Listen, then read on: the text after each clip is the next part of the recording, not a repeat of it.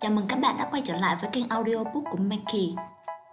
Qua kênh podcast này, mình muốn truyền tải đến các bạn nội dung của những cuốn sách hay. Dù bạn không có nhiều thời gian để đọc sách, thì bạn vẫn có thể học được các bài học hay và giá trị trong những quyển sách này. Kênh podcast của mình đến từ Waves, một nền tảng âm thanh trực tuyến cung cấp audios, podcast và các giáo dục trực tuyến bằng tiếng Anh và ngôn ngữ địa phương tại Đông Nam Á. Hãy truy cập vào waves8.com để đón xem thêm nhiều chương trình khác của chúng mình hoặc liên hệ với các bạn muốn cùng chúng mình tạo nên những podcast của riêng mình nhé. Trong tập này, mình sẽ giới thiệu đến các bạn cuốn sách Sapiens, lịch sử loài người. Vậy, trong quyển sách này sẽ có gì cho bạn? Hãy cùng đắm chìm bản thân mình trong hành trình 3.000 năm của lịch sử loài người. Mở rộng cả hai cánh tay của bạn ra hết mức có thể, để khoảng cách giữa hai bàn tay của bạn đại diện cho lịch sử của trái đất. Bao nhiêu trong khoảng cách này là lịch sử của loài người? Có thể là một cánh tay, một bàn tay, một ngón tay hay thậm chí là rất nhỏ. Nếu bạn muốn nhìn thấy không gian mà loài người chiếm lấy, bạn có thể sẽ cần phải có một chiếc kính hiển vi. Nhanh như một cái chớp mắt, chúng ta sẽ khám phá ra những yếu tố chính trong lịch sử loài người từ sự phát triển ngôn ngữ đến việc tạo ra tiền, đã khiến chúng ta trở thành loài người như hiện nay. Trong bài tóm tắt này, các bạn sẽ được tìm hiểu tại sao nông nghiệp thực sự ra lại làm cho cuộc sống loài người trở nên tồi tệ hơn. Tại sao văn bản được phát minh ra để tính toán các khoản nợ bị mất? Và tại sao những thập kỷ qua là những thập kỷ hòa bình nhất trong lịch sử của loài người?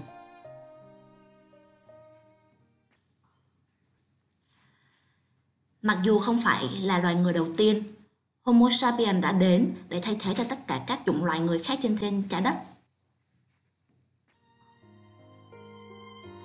Con người chúng ta khá đặc biệt. Chúng ta hoàn toàn thống trị hành tinh và chúng ta thậm chí còn vượt ra khỏi ranh giới trái đất để khám phá và có thể xâm chiếm cả vũ trụ. Làm thế nào để chúng ta có thể làm được điều đó? Để có thể tìm ra câu trả lời, chúng ta phải quay trở lại điểm xuất phát tới sự tiến hóa của loài người loài người xuất hiện lần đầu tiên khoảng 2,5 triệu năm trước ở Đông Phi, tiến hóa từ một loài vượn lớn được gọi là Australopithecus. Những người đầu tiên này như Homo rudolfensis và Homo erectus cuối cùng đã di cư từ bỏ Đông Phi để có một môi trường hứa hẹn hơn Thích nghi với những môi trường sống mới này đã khiến chúng phát triển thành nhiều dạng Homo khác, bao gồm cả Homo neanderthalensis ở châu Á và châu Âu. Cho đến 300.000 năm trước, người hiện đại Homo sapiens mới bắt đầu xuất hiện. Giống loài mới này không thật sự đặc biệt. Đúng vậy, chúng có một bộ não lớn, dáng đi thẳng sử dụng các công cụ và có tính xã hội cao. Nhưng các loài người khác cũng như vậy. Ví dụ, người Neanderthalensis đã đi săn theo trận lớn và sử dụng lửa từ rất lâu trước khi Homo sapiens xuất hiện. Tuy nhiên, mặc dù Homo sapiens không có gì đặc biệt, chúng đã phát triển và lan rộng khắp toàn cầu. Còn tất cả các loài người khác thì lại chết. Tại sao? Có hai thuyết để giải thích điều này. Theo thuyết giao phối, Homo sapiens đã bắt đầu giao phối với các loài người khác, đặc biệt là Homo neanderthalensis, và điều đó dẫn đến việc các loài này dần dần hợp nhất lại với nhau. Có bằng chứng ủng hộ lý thuyết này. DNA của người châu Âu hiện đại chứa từ 1 đến 4% DNA của người Neanderthalensis cũng như một số DNA từ các loài người khác trước đó. Theo thuyết thay thế, mặt khác, cho rằng Homo sapiens nhờ vào kỹ năng và công nghệ vượt trội của mình đã đẩy các loài người khác đến chỗ tuyệt chủng bằng cách lấy đi nguồn thức ăn của chúng hoặc giết chết chúng một cách tàn bạo.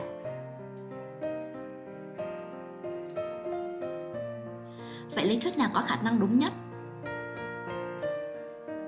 Uhm, cả hai đều có khả năng đúng một phần. Homo sapiens có thể đã đẩy các loài người khác đến tới hủy diệt và đồng thời cũng có khả năng giao phối với chúng.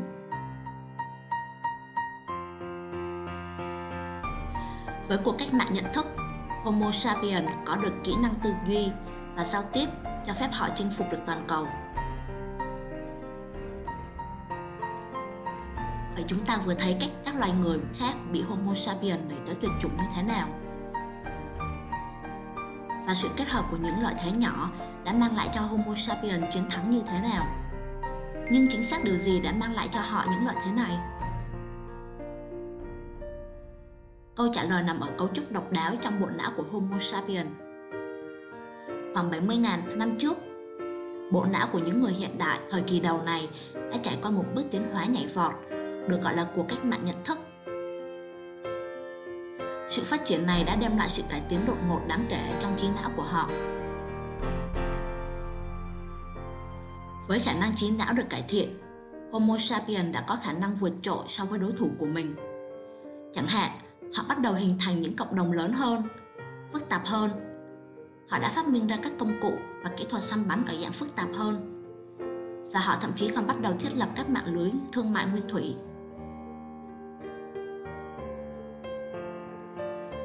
Những lợi thế như vậy có nghĩa là Homo sapiens có thể tìm thấy thức ăn và tài nguyên ngay cả trong môi trường khắc nghiệt nhất dễ dàng hơn rất nhiều so với các loài khác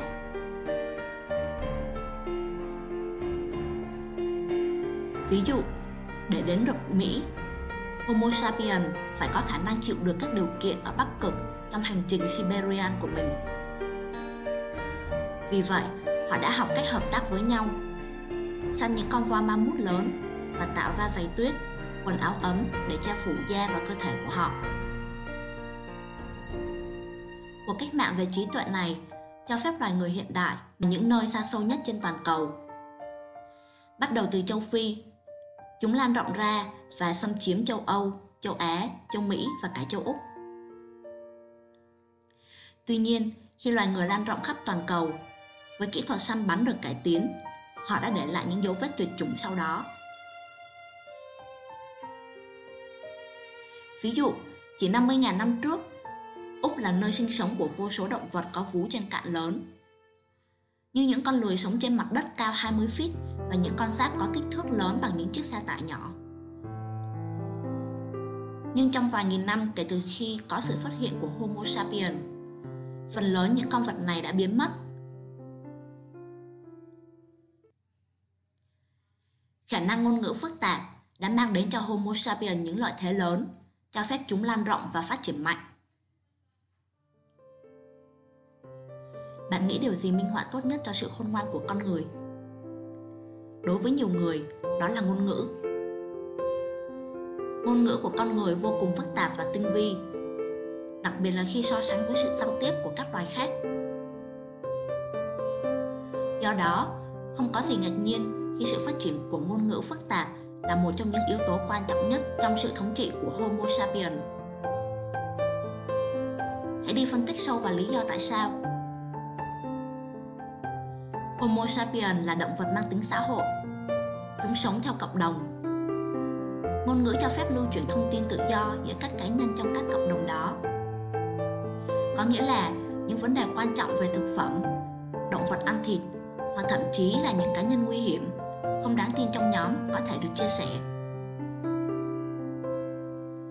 Ví dụ, bằng cách sử dụng ngôn ngữ, một người đã tìm thấy nguồn trái cây dồi dào có thể chia sẻ thông tin cho người khác biết rằng nó đang ở đâu. Một người khác phát hiện ra nơi ẩn náu của một con thú ăn thịt, có thể cảnh báo những người còn lại trong nhóm để tránh xa khu vực đó. Cả hai trường hợp này, ngôn ngữ đã mang lại cho cộng đồng một lợi thế đặc biệt. Nhưng có lẽ lợi ích lớn nhất của ngôn ngữ là nó giúp tạo ra sự thấu hiểu chung giữa các thành viên trong một nhóm. Và điều này mang lại cho con người lợi thế độc nhất của mình. Có những loài động vật khác có thể cộng tác theo số lượng lớn, như ong. Nhưng sự hợp tác của chúng rất cứng nhắc. Chúng không thể điều chỉnh trật tự trong nhóm theo những thay đổi của môi trường của chúng. Như những mối đe dọa xảy ra, hay là những cơ hội mới xuất hiện.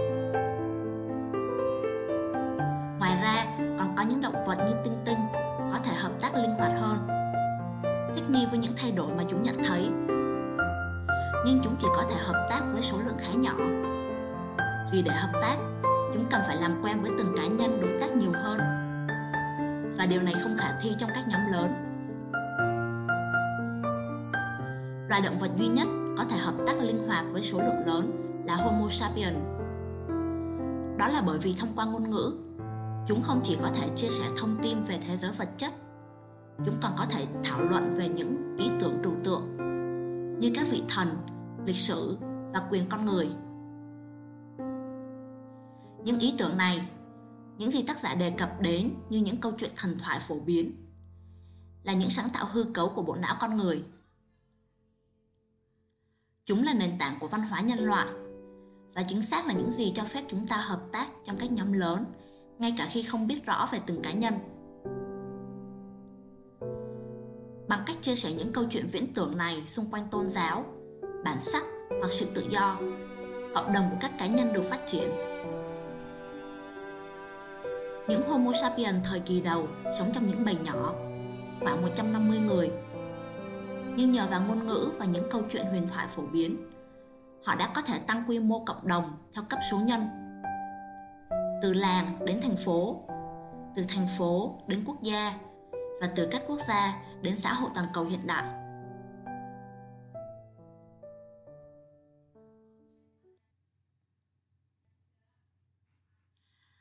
Trong cuộc cách mạng nông nghiệp, con người biến đổi từ thợ rèn thành những người nông dân, dẫn đến việc tăng dân số theo cấp số nhân.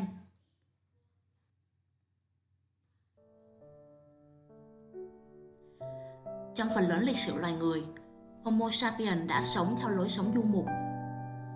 Đại đa số tổ tiên của chúng ta đã dành cả phần đời để săn mồi và thu thập rau củ. Thay vì định cư ở một khu vực, họ di chuyển đến bất cứ nơi nào có thực phẩm dồi dào. Nhưng khoảng 12.000 năm trước, tất cả những điều này đã thay đổi.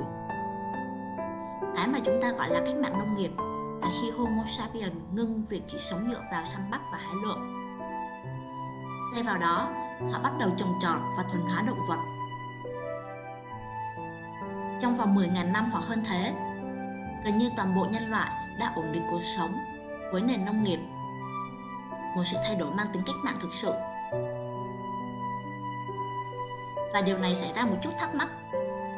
Nền nông nghiệp có thể được coi là một điều hiển nhiên vào ngày nay. Nhưng thật khó để biết lý do tại sao tổ tiên lâu đời của chúng ta lại ưa thích nó hơn lối sống săn bắt hái lượm. Thứ nhất, nói về lao động. Nông nghiệp tốn nhiều thời gian hơn. Trong khi một người săn bắt hái lượm dành khoảng 4 giờ đã thu thập đủ lương thực của mình. Một người nông dân phải làm việc từ sáng đến tối trên cánh đồng của họ. Và sau đó là chất lượng của thực phẩm được cung cấp Nền nông nghiệp thời kỳ đầu cung cấp cho tổ tiên của chúng ta phạm vi rất hẹp của các loại ngũ cốc, chẳng hạn như lúa mì, vừa khó tiêu hóa vừa thiếu chất dinh dưỡng và vitamin. So sánh với nhiều loại thịt, hạt, trái cây và cá mà một số người săn bắt hái lượm có thể thưởng thức được. Vậy tại sao họ lại thay đổi? Có hai lý do. Đầu tiên, sự chuyển đổi sang nông nghiệp là một quá trình chậm từ từ với mỗi thế hệ. Quá trình này ngày càng trở nên ăn sâu hơn về mặt xã hội và đến lúc các nhà sử học phát hiện ra những nhược điểm của nông nghiệp, họ đã quá muộn để quay trở lại. Thứ hai, mặc dù có nhiều lỗi, nông nghiệp có một lợi thế lớn, mang lại hiệu quả hơn nhiều. Chỉ trên một mảnh đất nhỏ, nông dân có thể trồng một khối lượng lớn cây ăn được sự gia tăng nguồn cung cấp thực phẩm này có nghĩa là xã hội loài người có thể duy trì dân số cao hơn nhiều và do đó, dân số Homo sapiens đã bùng nổ. Nhưng sự gia tăng dân số đã tạo ra một vấn đề. Làm thế nào để các cộng đồng đối phó được với sự bùng nổ dân số như vậy? Đó là những gì chúng ta sẽ khám phá trong phần tóm tắt tiếp theo.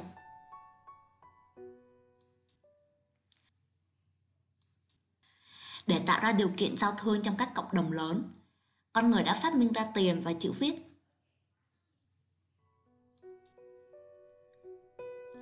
Cuộc sống trước cách mạng nông nghiệp tương đối đơn giản. Nếu bạn có ít thịt, bạn chỉ cần yêu cầu hàng xóm chia sẻ phần thận dư của họ. Thường xuyên hơn là họ sẽ sẵn sàng hỗ trợ bạn vì họ tin chắc rằng nếu họ gặp vấn đề tương tự trong tương lai, bạn sẽ trả lại cho họ. Nhưng với sự phát triển của nông nghiệp, nền kinh tế dựa trên ân huệ này đã phát triển một hệ thống trao đổi. Tại sao? Bởi vì sự hiệu quả của nó, nền nông nghiệp cho phép con người cung cấp đủ thực phẩm cho cả cộng đồng của họ. Không cần gặp phải gánh nặng nhất định để tìm kiếm bữa ăn tiếp theo cho mình. Nhiều người đã phát triển sang thương mại như thợ dệt và thợ rèn. Để có được thực phẩm, họ đã trao đổi thành phẩm của họ. Một con dao, một cái sạn, với những người nông dân cần chúng. Nhưng nhanh chóng, nền kinh tế trao đổi này cũng tỏ ra là chưa đủ.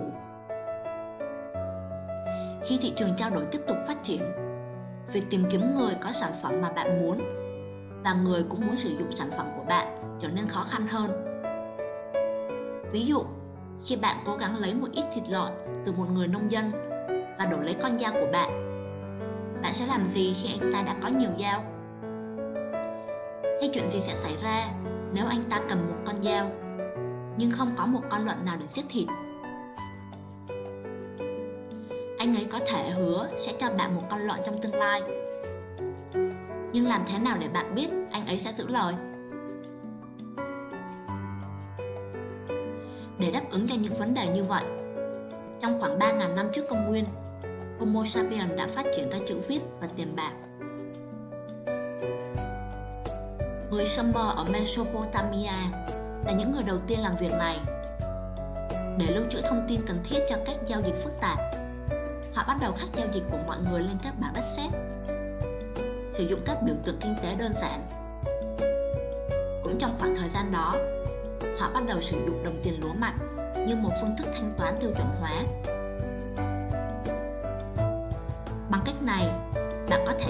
Người chăn lợn bằng một loại tiền dễ dàng chuyển đổi thành bất cứ thứ gì anh ta cần.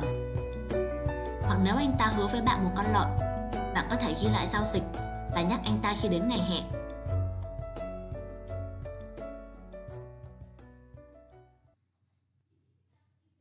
Sự xuất hiện của các đế chế và tôn giáo đã đưa loài người phát triển theo hướng thống nhất chung toàn cầu. Như chúng ta vừa thấy, việc phát minh ra văn bản và tiền bạc giúp cho việc thực hiện các giao dịch kinh tế trở nên dễ dàng hơn và khó thực hiện những gian lận. Tuy nhiên, điều này tất nhiên không có nghĩa là các nền kinh tế đột nhiên bắt đầu vận hành trơn chu và hiệu quả hơn. Thực tế, khi các xã hội và nền kinh tế tiếp tục phát triển, chúng trở nên khó kiểm soát và khó điều tiết hơn. Vậy xã hội loài người đã làm gì? Họ đã xây dựng luật để điều chỉnh hành vi của mọi người và hệ thống thẩm quyền để đảm bảo việc tuân thủ theo chúng. Do đó, các xã hội phân cấp đầu tiên đã ra đời với vị vua hoặc hoàng đế đứng đầu cai trị mọi người khác Mặc dù ngày nay chúng ta có thể thấy đó là chế độ độc đoán và tàn bạo. Chế độ quân chủ và các đế chế trong quá khứ đã làm ổn định rất nhiều tình hình kinh tế, chính trị và xã hội. Ít nhất thì họ đã cung cấp được hệ thống quan chức hiệu quả, đồng nhất được các luật lệ và phong tục khác nhau.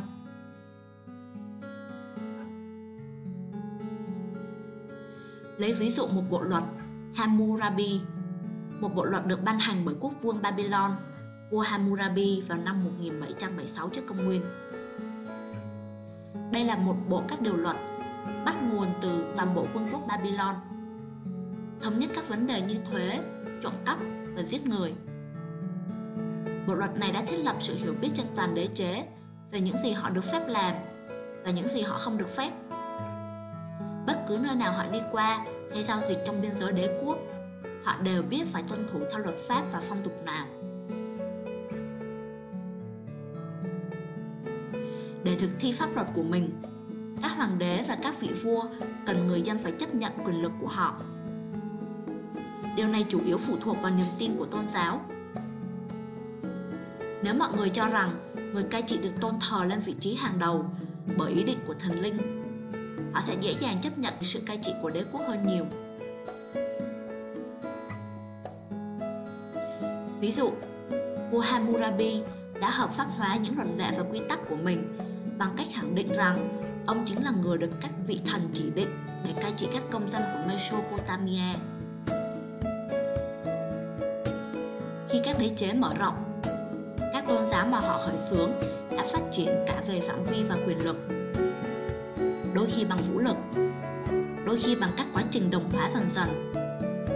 Sự cai trị của đế quốc đã cố gắng để tập hợp nhiều nhóm sắc tộc và tôn giáo khác nhau thành một vài nền văn hóa lớn.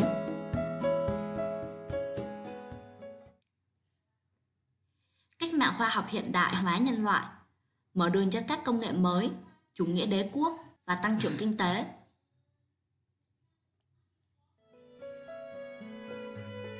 Phần lớn trong thời gian tồn tại, loài người là một giống loài khá bi quan.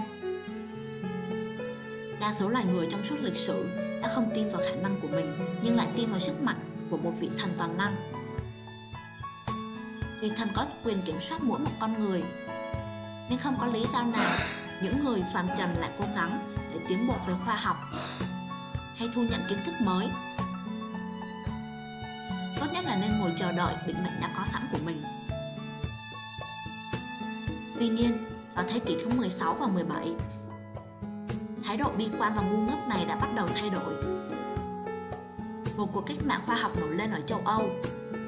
Thay vì để sự tiến bộ phụ thuộc vào một mình Chúa, mọi người bắt đầu nghĩ đến việc làm thế nào bản thân họ có thể cải thiện xã hội của mình bằng khoa học.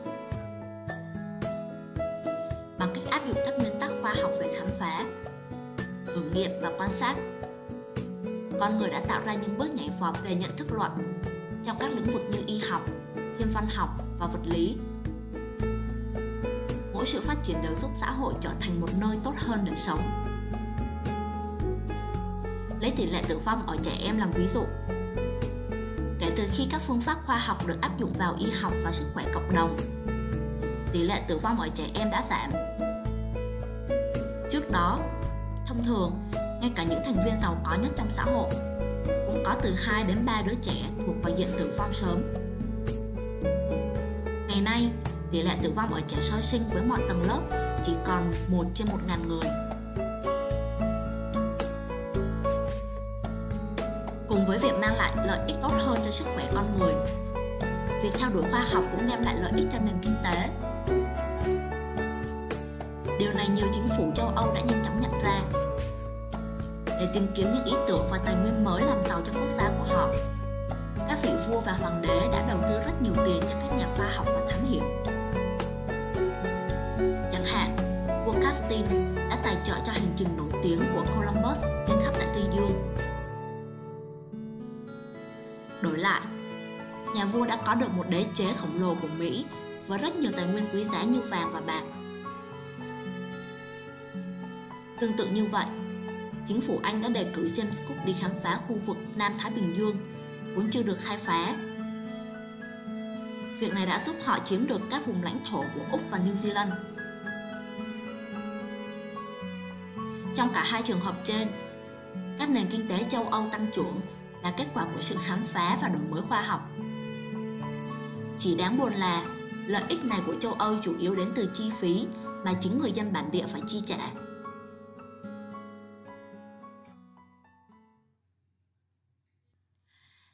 Toàn cầu ngày nay với niềm tin cốt lõi vào sức mạnh của chủ nghĩa tư sản là di sản để lại của chủ nghĩa đế quốc châu Âu.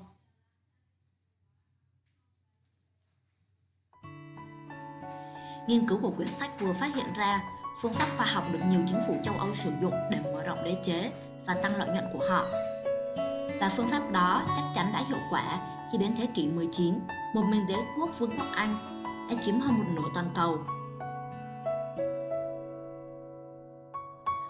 Với phạm vi rộng lớn này, các nước châu Âu đã lan truyền những ý tưởng của mình tới khắp mọi nơi trên thế giới.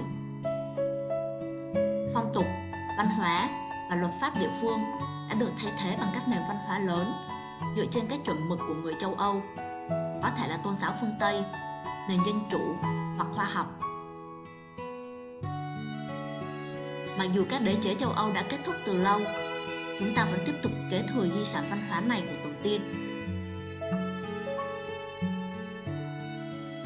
Cho đến nay, chuẩn mực văn hóa toàn cầu lớn nhất hiện nay là chủ nghĩa tư bản. Nhờ phần lớn vào các đế chế châu Âu, mọi người trên toàn thế giới đều tin vào tầm quan trọng và sức mạnh của tiền bạc.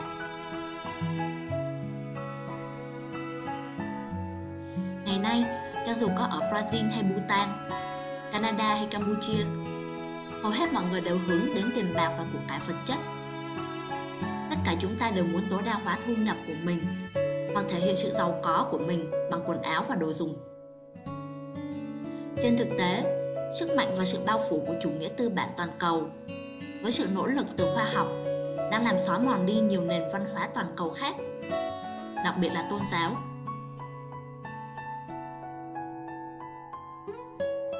Khoa học hiện đại đã bác bỏ nhiều nguyên tắc tôn giáo. Chẳng hạn như, hầu hết mọi người đã không còn tin rằng Chúa đã tạo ra thế giới trong 7 ngày Bây giờ, chúng ta tin vào thuyết tiến hóa của Darwin về sự sàng lọc tự nhiên. Khi niềm tin vào tôn giáo bị đem ra chất vấn, hệ tư tưởng tư bản xuất hiện. Ví dụ, thay vì niềm tin truyền thống và chờ đợi hạnh phúc ở thế giới bên kia, khi niềm tin vào tôn giáo bị đem ra chất vấn, hệ tư tưởng tư bản xuất hiện. Ví dụ, thay vì niềm tin truyền thống và chờ đợi hạnh phúc ở thế giới bên kia, Ngày nay, chúng ta tập trung vào việc thỏa mãn niềm vui hiện tại của mình ngay khi còn tồn tại trên trái đất. Tất nhiên, những điều này dẫn chúng ta đến việc tìm kiếm, mua và tiêu thụ ngày càng nhiều hơn sản phẩm và dịch vụ cao cấp để làm cho chúng ta cảm thấy hạnh phúc hơn. Chưa bao giờ nhân loại có được nền hòa bình tốt hơn thời đại toàn cầu của chúng ta. Toàn cầu hóa được định đoạt trong nhiều hoạt động biểu tình. Tuy nhiên, không phải ai cũng chấp nhận được điều này. Những người chống đối toàn cầu hóa đã khẳng định bên cạnh những lý do khác rằng toàn cầu hóa đang làm xóa mòn đi sự đa dạng của văn hóa và đồng nhất cả thế giới thành một thể thống nhất một cách mù quáng. Nhưng bất chấp những phản đối như vậy, toàn cầu hóa có một lợi ích rất lớn. Nó giúp biến thế giới thành một nơi yên bình hơn hiện đại là hợp tác với nhau vì sự thịnh vượng của họ. Và trong thế giới toàn cầu hóa, mạng lưới thương mại và đầu tư trải dài trên nhiều quốc gia khác nhau. Một cuộc chiến hoặc sự bất ổn trong một khu vực sẽ gián tiếp gây ra tác động kinh tế cho tất cả. Do đó, hầu hết tất cả các nhà lãnh đạo của Mỹ, châu Âu và châu Á đều rất quan tâm đến việc duy trì hòa bình thế giới và về phần lớn nó thực sự hiệu quả. Kể từ năm 1945, không còn một quốc gia nào bị ghi nhận hành vi xâm lược và chiếm đóng bởi một quốc gia khác. Chỉ cần nhìn lại thế giới đã từng bạo lực như thế nào trước khi kết thúc chiến tranh thế giới thứ hai. Rõ ràng có thể thấy thế giới toàn cầu hóa của chúng ta ngày nay đã trở nên hòa bình hơn rất nhiều. Vì vậy, Thế kỷ 20 là thế kỷ hòa bình nhất cho đến ngày nay. Mặc dù điều này có vẻ rất đáng ngạc nhiên, nhưng một đánh giá nhanh về lịch sử cho thấy xã hội loài người từ cuộc cách mạng nông nghiệp trở đi đã quay lưng lại với bạo lực. Người ta ước tính rằng trước thời kỳ nông nghiệp, vào thời của những người săn bắt hái lượm, 30% tất cả các loài lực trưởng thành là nạn nhân của việc giết người hoặc mổ sát. So sánh với thế giới ngày nay, chỉ có 1% nam giới trưởng thành tử vong do bạo lực. Bạn có thể thấy chúng ta đã đi được bao xa. Nhưng tại sao lại như vậy? Bởi vì các xã hội có thứ bậc, có tổ chức đã phát triển sau cuộc cách mạng nông nghiệp đã thúc đẩy mọi người tuân theo luật cấm giết người và bạo lực và do đó tạo ra các xã hội và nền kinh tế ổn định, hoạt động tốt hơn. Vì vậy, chúng ta đang sống trong thời kỳ yên bình nhất, nhưng đừng để bị cuốn đi quá xa. Chúng ta phải luôn chú ý đến các nguồn xung đột tiềm tàng. Vì sự nổ ra của một cuộc chiến tranh quốc tế quy mô lớn sẽ gây ra một tổn thất chưa từng có đối với nhân loại. Hãy tận hưởng hòa bình hiện tại của chúng ta, nhưng cũng nên nhớ rằng chúng ta cần phải hành động để duy trì lấy nó.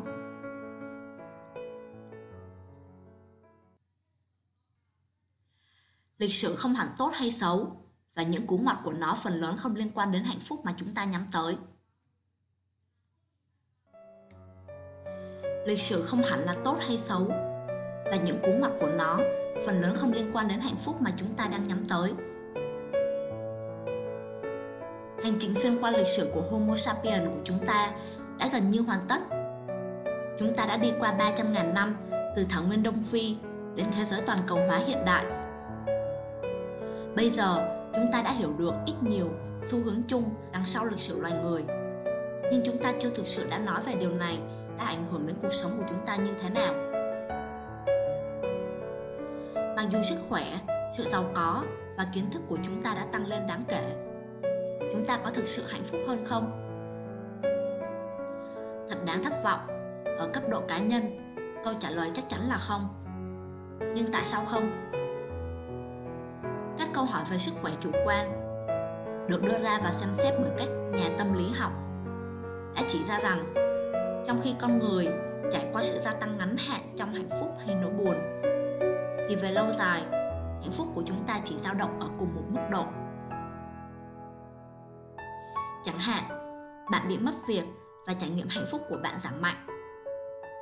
Tại thời điểm đó, bạn đã nghĩ rằng cảm giác khủng khiếp đó sẽ tồn tại mãi mãi. Tuy nhiên, chỉ vài tháng sau sự kiện đau lòng đó, mức độ hạnh phúc của bạn lại quay trở về trạng thái bình thường. Lấy một ví dụ lịch sử. Trong cuộc cách mạng pháp, nông dân pháp có lẽ đã cảm thấy hạnh phúc to lớn khi giành được sự tự do nhưng không lâu sau đó người nông dân tầng lớp thấp có thể đã phải quay lại lo lắng cho đứa con trai vô dụng của mình hoặc là vụ mùa thu hoạch năm sau của họ Homo sapiens chắc chắn đã làm tiến hóa được sự cân bằng giữa sự tự mãn và tuyệt vọng của con người để đảm bảo rằng họ không bị đánh gục bởi một sự kiện đau thương hay tự thỏa mãn đủ để ngừng phấn đấu cho những điều to lớn và tốt đẹp hơn. Vì vậy, ở cấp độ cá nhân, chúng ta có lẽ không hạnh phúc hơn nhiều. Nhưng còn ở cấp độ xã hội thì sao? Với tất cả những cải thiện về chất lượng cuộc sống, chúng ta chắc chắn đã phải hạnh phúc hơn thế hệ trước rất nhiều. Vâng, nó phụ thuộc vào việc bạn là ai. Hầu hết sự giàu có được tạo ra bởi sự tiến bộ của loài người đã tìm đường vào túi của những người đàn ông da trắng. Đối với những người ngoài nhóm này, có thể là những bộ tộc bản địa, phụ nữ hoặc người da màu, cuộc sống không được cải thiện như nhau ở bất cứ nơi nào. Họ đã trở thành nạn nhân hết lần này đến lần khác bởi các thế lực lịch sử của chủ nghĩa đế quốc và chủ nghĩa tư bản và bây giờ mới bắt đầu đứng lên để giành lấy sự bình đẳng của mình.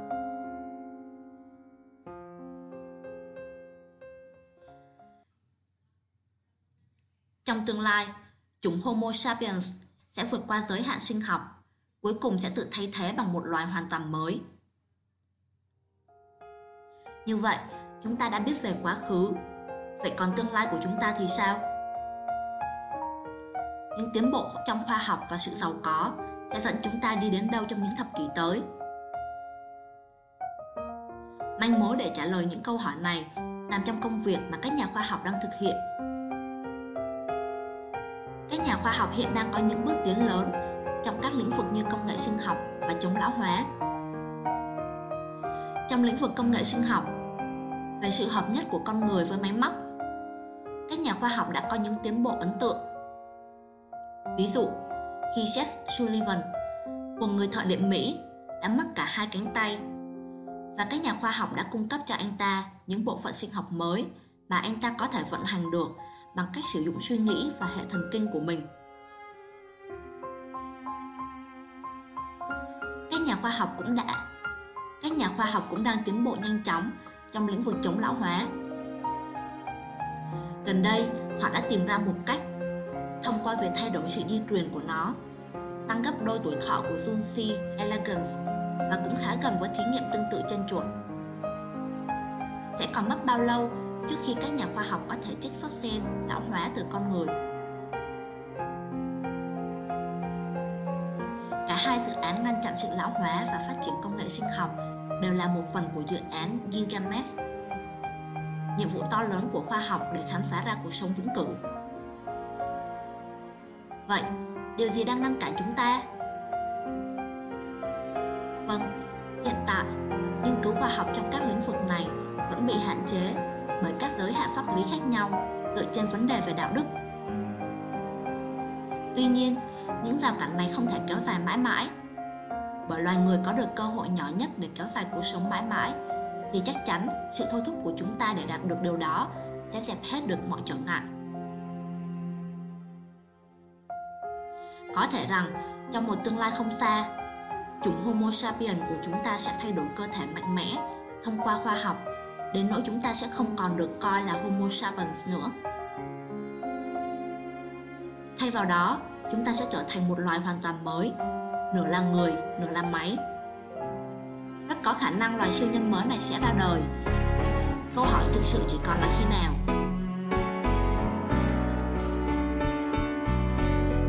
Và tóm tắt ngắn gọn của cuốn sách này là những thông điệp chính mà cuốn sách này muốn mang lại. Hơn 300.000 Homo sapiens đã chuyển đổi từ chỉ là một trong số nhiều loài người thành loài thống trị nhất từng tồn tại trên trái đất. Bắt đầu với sự phát triển của ngôn ngữ, nền văn minh của loài người ngày càng tinh vi hơn, dẫn đến những khu vực kết nối toàn cầu mà chúng ta có ngày nay.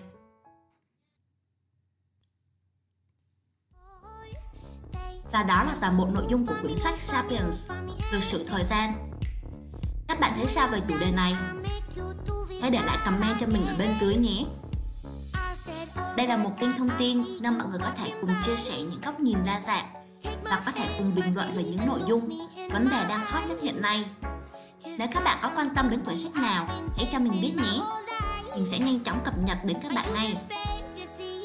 Đừng quên bấm like, share, subscribe để ủng hộ cho kênh của tụi mình. Tụi mình là Book